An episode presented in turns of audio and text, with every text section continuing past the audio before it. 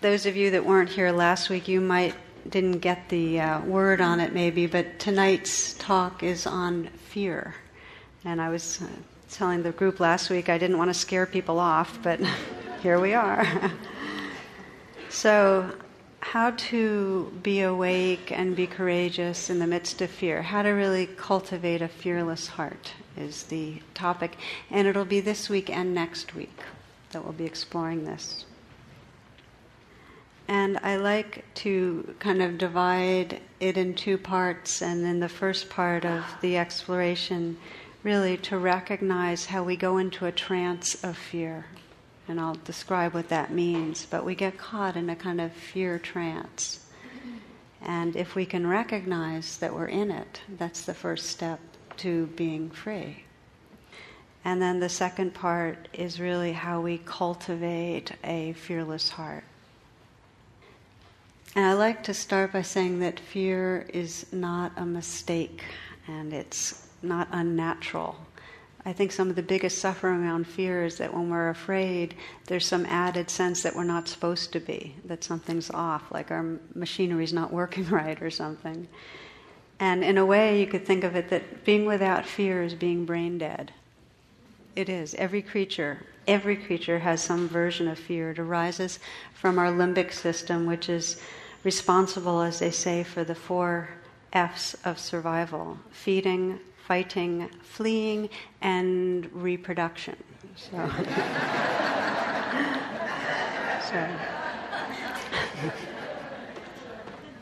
So the Buddha described that we all have the, we have this universal conditioning to perceive a sense of a separate self, and if you scan, there's some. As much as we talk about oneness, we, the architecture of the brain has us spend a lot of our time with a sense of a self in here and a world out there. And hand in hand with that, and I think the term that is, describes it best, the primal mood of the separate self is fear. And to the degree that we feel separate or cut off or isolated, that fear is strong. From the Vedas, in the beginning, there was simply the Absolute, the mind of the Absolute present in the infinite dark. Then within the mind of the Absolute, there arose the thought, I am. And immediately following that thought, there came fear. So I think that's interesting, just a sense that the earliest single celled creatures had a membrane that said self in here, world out there, and we have it very elaborate. And with that, there's the whole swirl of wanting and fearing that comes. And as it happened, and I've shared this in here, if you think of evolution, those creatures that might have been in those early creatures, early mammals that might have been laid back and just and decide to lay back on a rock and enjoy the hot sun or enjoy the smell of the cherry blossoms or whatever, are the ones that would have gotten crunch, you know, eaten. And it was the ones that were hyper vigilant, that were had a real nervous nervous system, right? Those are the ones that best were able to survive, and we inherited that that wiring to be vigilant. So it's not our fault that we are, uh, have a lot of fear moving through our system. We inherit it. And with humans, because we have this frontal lobe and we do a lot of thinking ahead and remembering, fear can get quite strong. I like this description. Uh, a monk from one of the monasteries in, in Great Britain describes how a fellow monk was very fearless and he had very bad teeth. And as it turned out, he had the habit of extracting his teeth without anesthesia. And he said he found it no, not to be a problem. And it seems that that was pretty impressive, but he even went one better. He pulled out his own teeth without the anesthesia, and they saw him outside the monastery workshop holding a freshly pulled tooth smeared with his blood in the claws of an ordinary pair of pliers. It was no problem. He cleaned the pliers of blood before he returned them to the workshop. So one monk asked him how he could even manage to do such a thing. And he, what he said exemplifies why fear is the major ingredient in pain and suffering. He said this When I decided to pull out my own tooth, It was such a hassle going all the way to the dentist. That didn't hurt. So when I decided it, that didn't hurt. When I walked to the workshop, that didn't hurt. When I picked up the pair of pliers, that didn't hurt. When I held the tooth in the grip of the pliers, that didn't hurt either. When I wiggled the pliers and pulled, it did hurt then, but only for a couple of seconds. Once the tooth was out, it didn't hurt much at all. There was only five seconds of pain. You, my friend, probably grimaced when you heard this story because of fear. You probably felt more pain than he did. And if you tried the same feat, it would probably hurt terribly even before you reached the workshop to get the pliers. In other words, anticipation, fear, is the major ingredient of pain. And we know that. You know, Mark Twain commented on it um, years and years ago when he said, uh, The worst things in my life never actually happened, you know. So, fear is not the enemy, it's actually nature's protector. And it only becomes troublesome when it goes out of bounds, when it proliferates. And that's what we're going to look at. Not just, I mean, we're supposed to feel fear. A child runs into the street, we feel fear. We, you know, and in any situation where there's an immediate threat, there's fear. We're supposed to feel it, it's intelligent. But where we get in trouble is how much of our mind spins with worry thoughts just out of habit and creates the biochemistry of fear when it's not necessary. Some of you might remember the woman that sends a telegram to her son and it says, Start worrying, details to follow, you know. But you get the idea. You know, it said that we have 60,000 thoughts a day and 95% of them we had yesterday. You know, we live in this cocoon that's familiar, and if we really look at our thoughts, so many of them have to do with what might go wrong and how to avoid that. So there's a deep tendency to assume something is wrong. And I invite you to kind of check that out as part of your mindfulness through the day. How many moments, if you just pause and say, okay, is everything really okay right now? There's some assumption isn't, it isn't quite okay. And that's driving the thoughts and driving the feelings. This is what I call the trance of fear. That it's not based on an actual immediate threat, but this habit of the mind to be assuming something's wrong and generating worry thoughts, getting caught in the whole feeling of that. And you might just um, close your eyes for a moment and just check in. I like to pause during these talks and, and really have you just sense what is true for you. I find that often we don't even know it, but if we check our bodies, there's kind of a habitual kind of clutch or tightness or anxiety. If we really feel our throat, our chest, our belly, there can be often this kind of habitual tightness. And you might even sense today, you know, how you move through the day.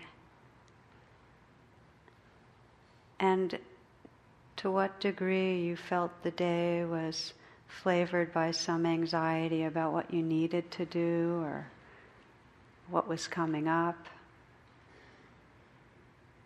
or if you were doing things well enough. how others were perceiving or receiving you.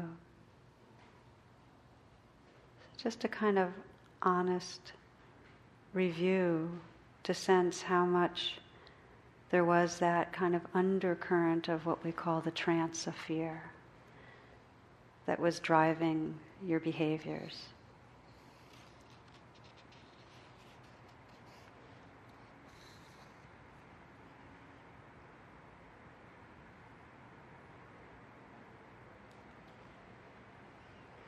When you'd like, you can open your eyes. So, what fuels the trance of fear is that rather than becoming present and opening to what's here, we keep on running away and trying to fix things and make things right. In other words, we're reacting to fear in our body and it locks it in. In other words, if you feel fear and you run away from it, you try to make things different, you try to avoid things going wrong, it actually reinforces the sense that something's wrong. So anything but pausing and actually bringing a healing presence to the fear, anything other than that actually fuels the trance of fear. And it becomes what I called kind of the body of fear. And you can see it. You can see that the mind gets trapped in these kind of rigid patterns of thinking. We're constantly thinking ahead you know anything anything that happens can end up become catastrophic thinking. And many of us know what that's like especially as you're getting older how any sort of ache or pain becomes a certain kind of disease you really didn't want to get. At least that happens to me. Or you think ahead and all of a sudden get overwhelmed and how it's you can't there's no way possible to get things done. So we get hooked on figuring things out and anticipating and trying to be um, bright and clever and a story that I love um, shared with this group last year. I thought I'd share again. A wealthy man went on a safari in Africa and decided to take his beloved pet poodle along for company. One day, the poodle started chasing some butterflies and found himself totally lost. Wandering about trying to find his way back, the poodle saw a leopard rapidly heading his way. Uh oh, he thought to himself. Now, this is real danger, okay?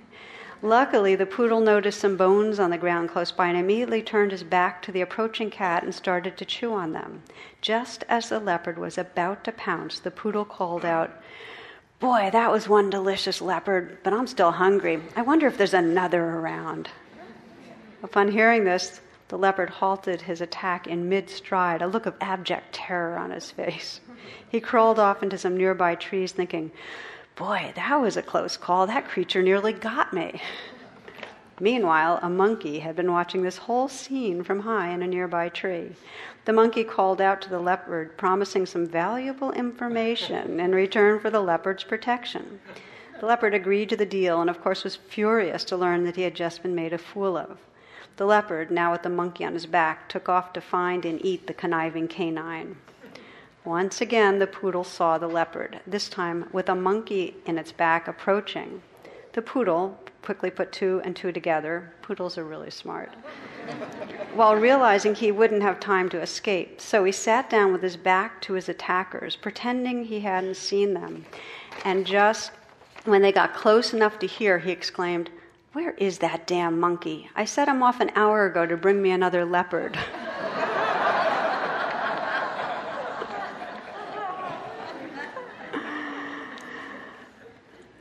so we place an enormous amount of value on these clever brains. Try, we're hooked on it, trying to figure things out and anticipating.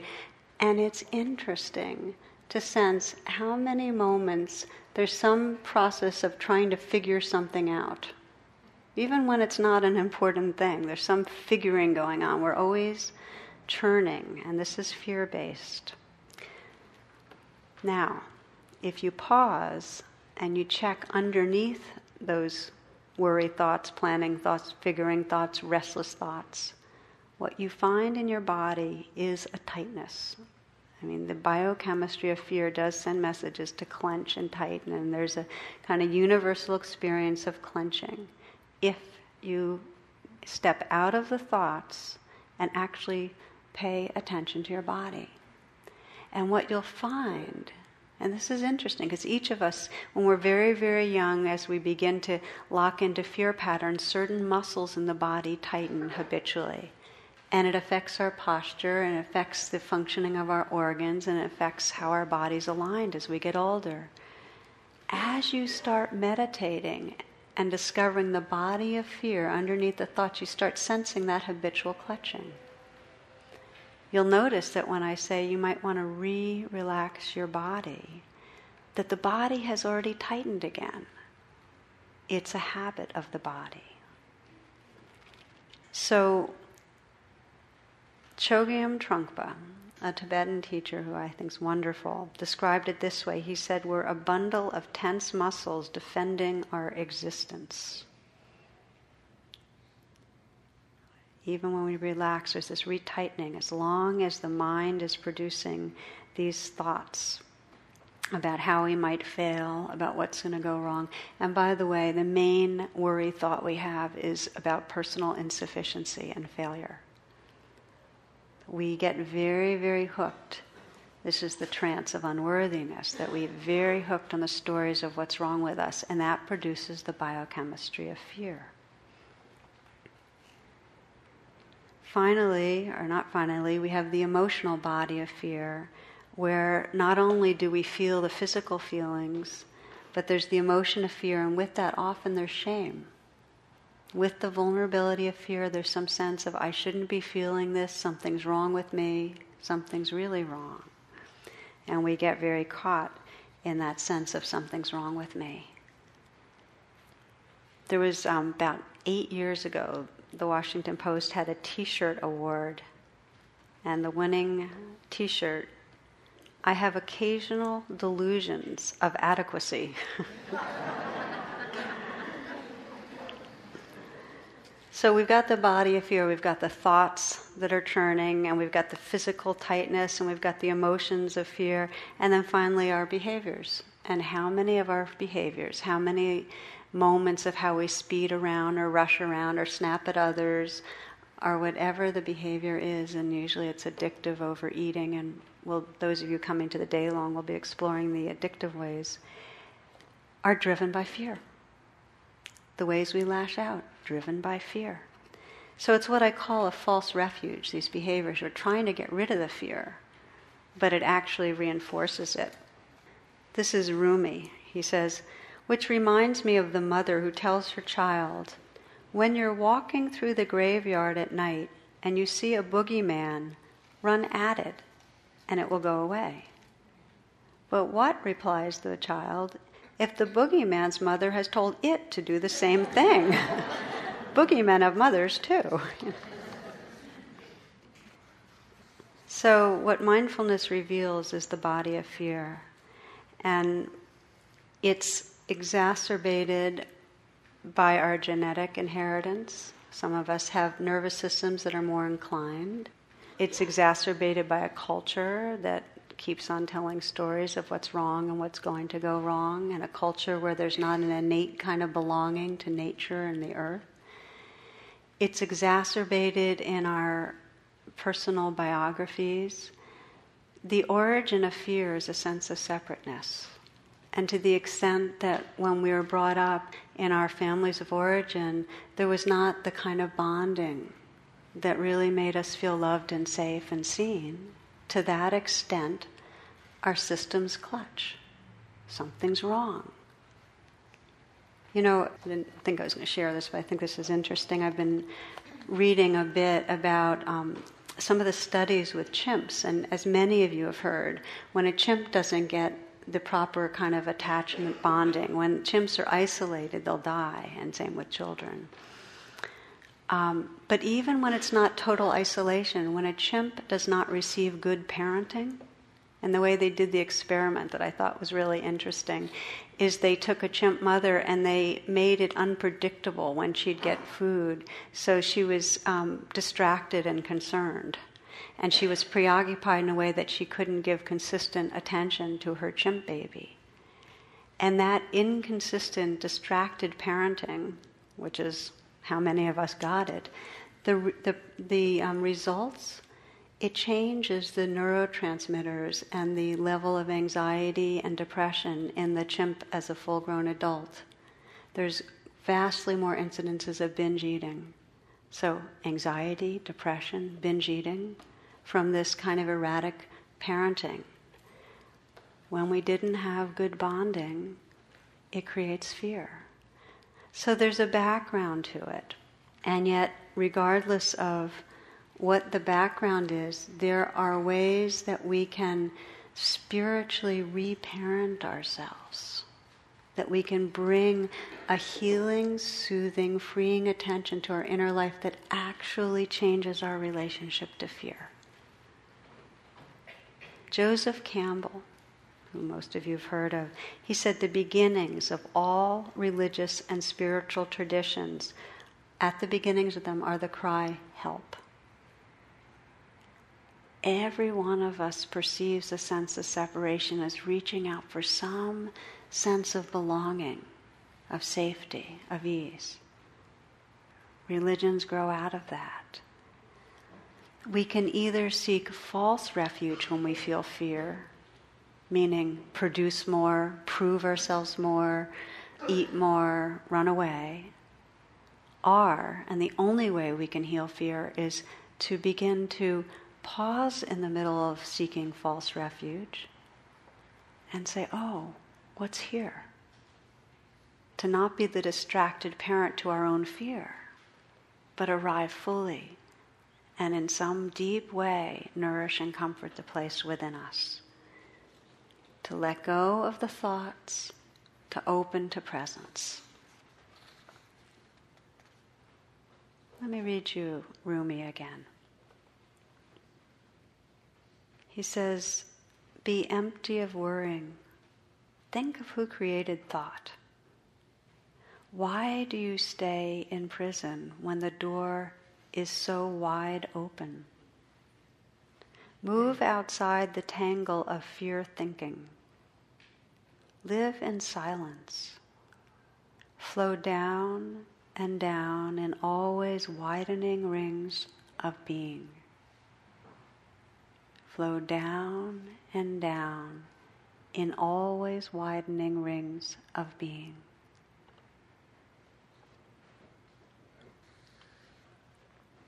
So, the path of fearlessness is to begin to get the knack of waking up out of the thoughts and come into this presence that can become vaster and vaster, a healing presence. One of the metaphors I really like for how we bring this kind of nourishing presence to the very place that feels so scary came out of um, the Tibetan tradition. Um, in oh, about a thousand A.D., there was a Tibetan yogini, that's a female practitioner, whose name was Machig. And she was having her initiation, uh, her spiritual initiation, with a group of her sister yoginis. And she went into a deep meditation and levitated and as the story goes, and this, these are the myths, but they're quite beautiful, she kind of, her, her body just kind of moved through the clay enclosure of the um, walls of the temple, and she floated out and, and rested in this tree that was right in the middle of a pond.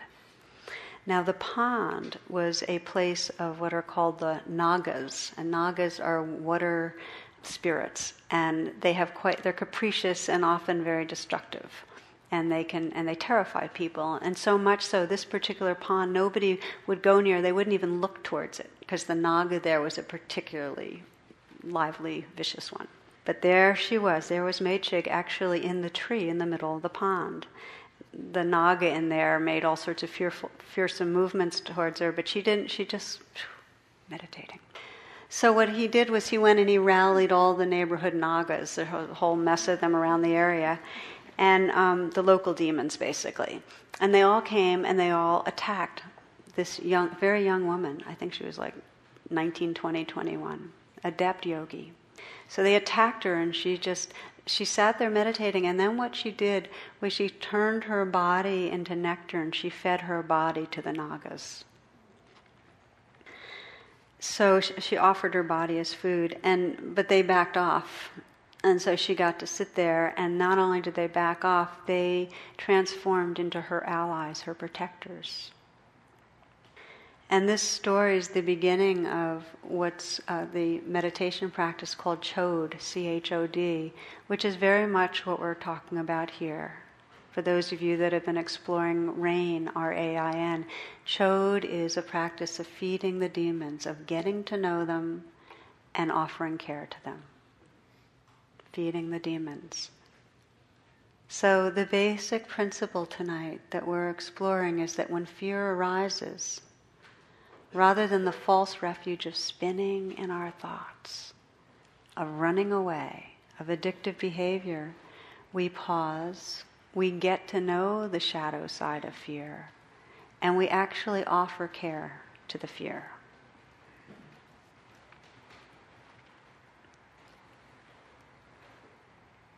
There was one uh, young man, his parent was uh, meditated, and as an adolescent, he confided in his parents that ever since he was a child, he had these nightmares that monsters were chasing him. And, and whenever he'd have the nightmares, he'd run and run and run, and no matter what he did, he'd slam a door and they'd open it, and he'd, you know, run outside and they'd follow him, or he'd dive into a cave, and it was just everywhere he went, they'd follow him, and then he'd wake up sweating and freaked out.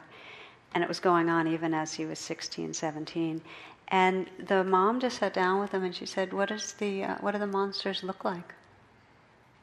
Well, he didn't know. He had always been running away from them, right? So a week later, he told his mother that the nightmare had happened again. The monsters were chasing him. But all of a sudden, he stopped running. He turned around. The monsters, there were about five of them, were still there, and they looked pretty intense. But he just stayed there and looked at them and gradually, what happened is they were still there and still there, but they turned it in. They turned into comic book characters, like two-dimensional comic book characters. And then he woke up, and that was it. He never had the dream again. There's an amazing power to not running. Now, sometimes it's not so easy. I mean, it's not like, oh, the the fear turns into a comic book character and dissolves and we live happily ever after. It doesn't always happen like that, okay? I find that when fear comes up, it's just an ongoing practice to bring presence to that fear. Um, one woman I worked with, I'll give you a, an example of the power of it though, was going through a custody battle. And so I was working with her at a very, very difficult period of her life where she was feeling just constantly anxious, like she was going to, she lost her marriage, she could lose her child. She felt like she was on the edge at work because she was so snappy that she couldn't take any criticism, and there's a lot of conflict at work. And um, so she was in a kind of chronic state of kind of a grip of fear. So during our session together, um, she told me all the stories that were going in her mind of how she was going to fail and what was going to go wrong and this deep sense that she was going to blow it. Then, when she dropped her stories and felt her experience, you know, I said, okay, so what, what form, what this fear that's in there, what does it look like? You know, I asked her that. Now, that's not, you don't always have to do that, but sometimes you can give the fear um, some shape, some appearance, and it comes naturally, which is very much the Tibetan practice. For her, it was a wolf it was a wolf with these with these yellow blazing eyes that were you know just kind of tearing her apart with just his eyes and burning through her really. And i asked her to sense what that what that wolf that fear really wanted. She said it wants to destroy me. You know it wants to criticize me and destroy me. So then i asked her well what does it need? I mean if it could destroy you what would it be getting and she thought for a bit and she said, Ah, then it would be able to be safe and relaxed and feel loved. It would feel accepted and loved. So I, we explored what would it mean to be able to give that wolf love. Now it was hard because she was in a state of fear, and to give love when we're afraid is hard. So she called on um, her grandmother, she kind of remembered the love of her grandmother and had her grandmother help her offer the wolf love. But what she did was like this practice. She felt with her grandmother's presence that she could kind of offer her, dissolve her body into love and offer it to this wolf. And the wolf would kind of lap it up. And gradually, the wolf started transforming in her, before her eyes. And what happened was it just became these golden eyes, but they were like a glow that was warm and just reminded her of being alive and warm and clear. And it was like they became this kind of protective energy to remind her that love is what matters. And so she had to keep feeding the wolves, so she had to do over a period of four months she said she was feeding them like 10 times a day you know so here's the process what would happen is the fear would come up and she would drop her stories and feel the fear and sense what it needed. And as i teach here sometimes i sometimes say put your hand on your heart and offer the care inward that way. She would kind of dissolve inward that love. She'd imagine feeding this wolf that love. And again, over and over again, it would transform into this sense, this energy that says, oh, love is what matters, love is what matters. So, what freed her up? Let's just take a look at it and break this down a little. There's two pieces, and this is, this is the basic teaching with fear.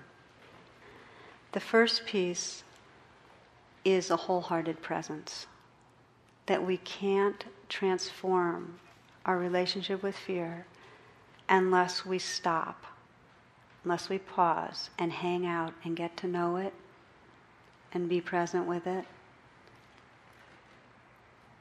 unless we give it what it needs, which is always, like any child that feels cut off, it's always to be seen and accepted and loved.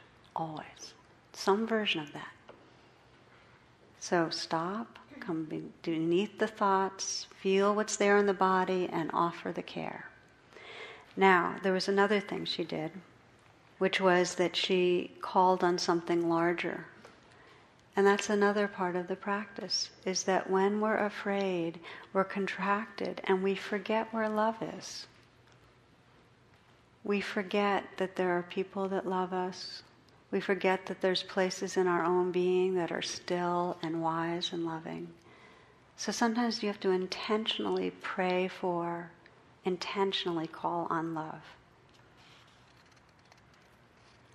This is Hafiz. He says, How did the rose ever open its heart and give to this world all its beauty? It felt the encouragement of light against its being. Otherwise, we all remain too frightened.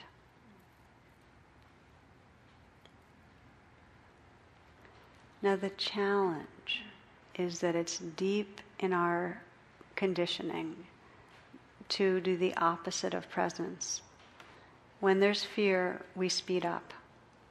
We speed up, we dissociate from our body, and we start judging. Those are the three things we usually do.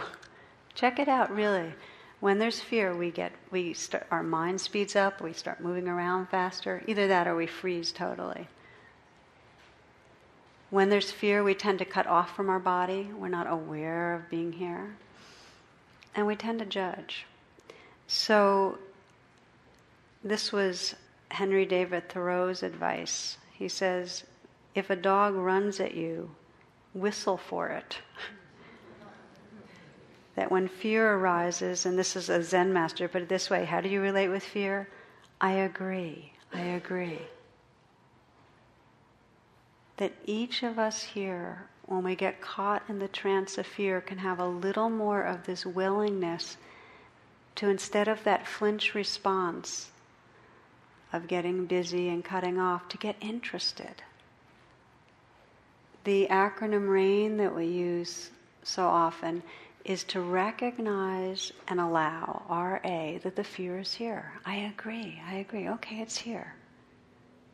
Don't make it wrong so quickly. One of my friends says that when fear arises, it's like a little bubble that goes about to grow, about to grow, because fear marks the edge of our comfort zone. It's not that something's really wrong, it's a conditioning that if we stay present, the other side of it is a profound freedom of our heart, is an opportunity to love without holding back. We can't love freely when we're scared, when we're believing that something's wrong. We're too preoccupied, too tight. So, for the sake of living and loving fully, we make this commitment that when fear arises, get interested. I agree. Okay, I agree. To feel it there. And then even to lean in a little. I think it's a good word. That when fear arises, let go of the thoughts and kind of lean in with interest. So there's recognize and allow, RA, and then the I is get intimate with it. The first part of the getting intimate is to investigate, get to know it. Just let your mind go to that. Recognize it, let it be there. Investigate, get to know it, get intimate with it. The other part of getting intimate, be kind towards it. Offer the demon what it needs.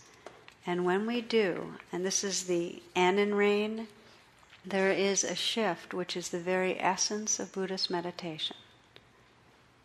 The shift when we're present with fear or whatever is that rather than the fearful self, being caught in that trance of fearful, scared self, we become the presence. We open to become that tender, awake space that's really whole and free. It's the whole reason we practice, is to realize who we are. That the conditioning's natural. It's natural to get scared. And our capacity is to be with the fear and realize our wholeness. That if we trust the ocean, trust that we're the ocean, we're not afraid of the waves. Sense that for a moment. If you can trust you're the ocean, the wholeness of who you are, you're not afraid of the waves.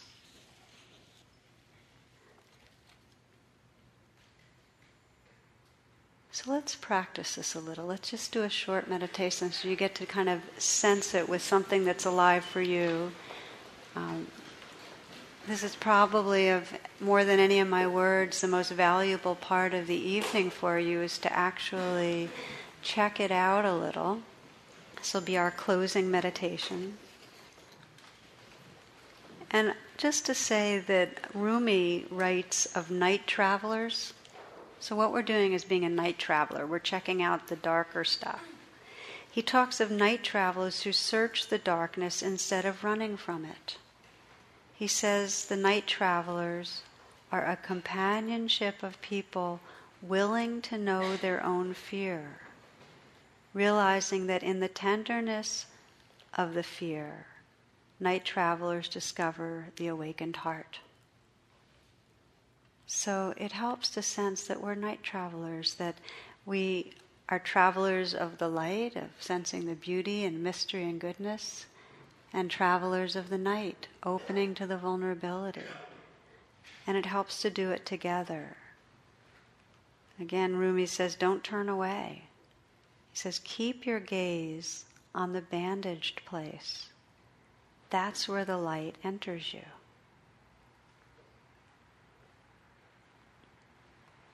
in these moments, let this be another pause. However, this day has been, often we tumble forward through the day. Give yourself this gift of arriving once again and relax into this pause.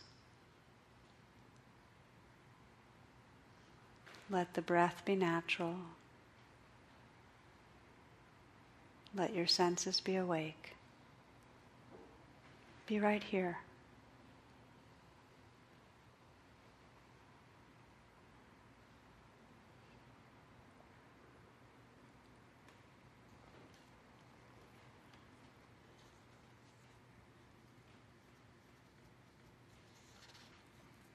You might with a kind of listening attention sense if there's some part of your life that's asking for your attention where there's some fear, some situation or circumstances where you go into the trance of fear, maybe something coming up that you're anxiously anticipating. Maybe something going on in a close relationship. Maybe something going on with your body or somebody else who's having trouble.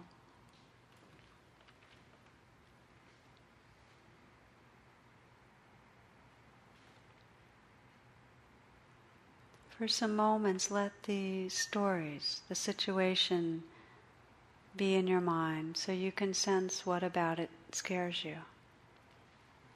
What are you really afraid of?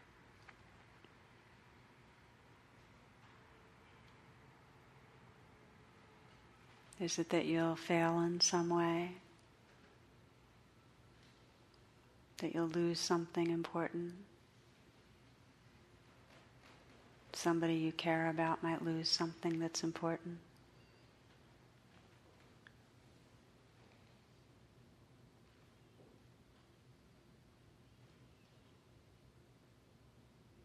Take some time to just sense how the fear lives in your body so that underneath the story of what's happening, you just can feel what the body of fear is. This is the recognizing and allowing. Just agree to let it be here. It's okay. If it's something really traumatizing, then probably not so valuable to go into it right now. Rather, just feel your breath and know that there'll be a time that you'll have the resources, the company, the support.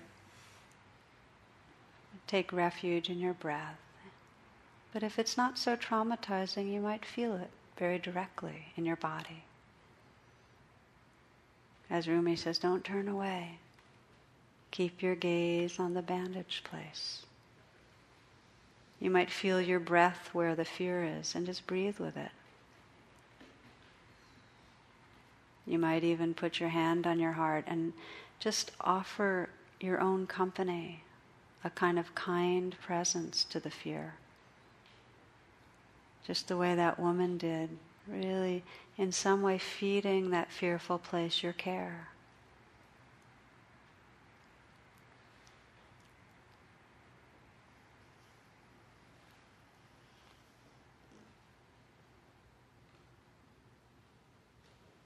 However works for you to bring an intimate attention to where you feel fear.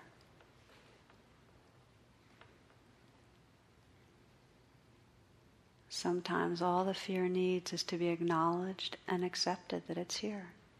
That itself gives space. Just don't turn away. Keep your gaze on the bandaged place.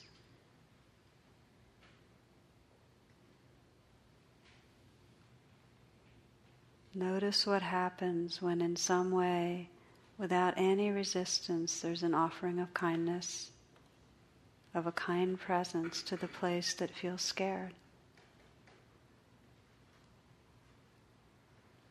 You might imagine and sense and feel the energy of love just pouring into that place.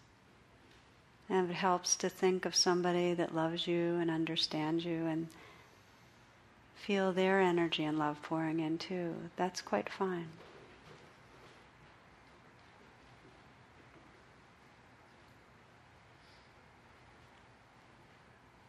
Sensing the night travelers who search the darkness instead of running from it. People willing to know their own fear. And discovering the tenderness the awakened heart when we're really present with fear.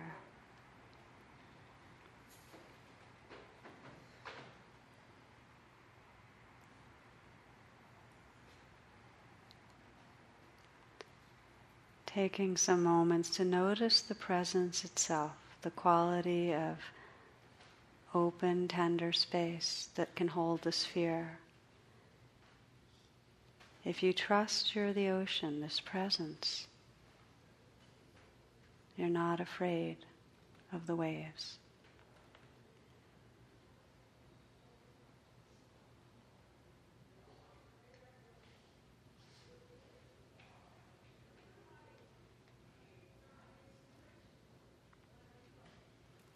We close with a simple offering of care, of a prayer to our own hearts, the vulnerable places in our own hearts, just send whatever message you'd like to to your own being right now.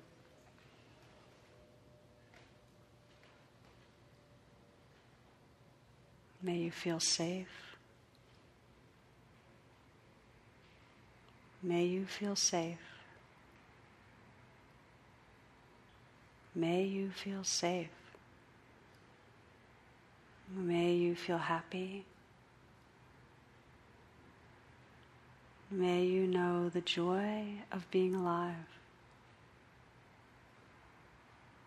May you be free to love without holding back. May you know your very essence as loving presence. May all beings everywhere face and embrace the vulnerability and fear in their hearts. May all beings everywhere touch great and natural peace. May there be peace everywhere. May all beings be free. Namaste.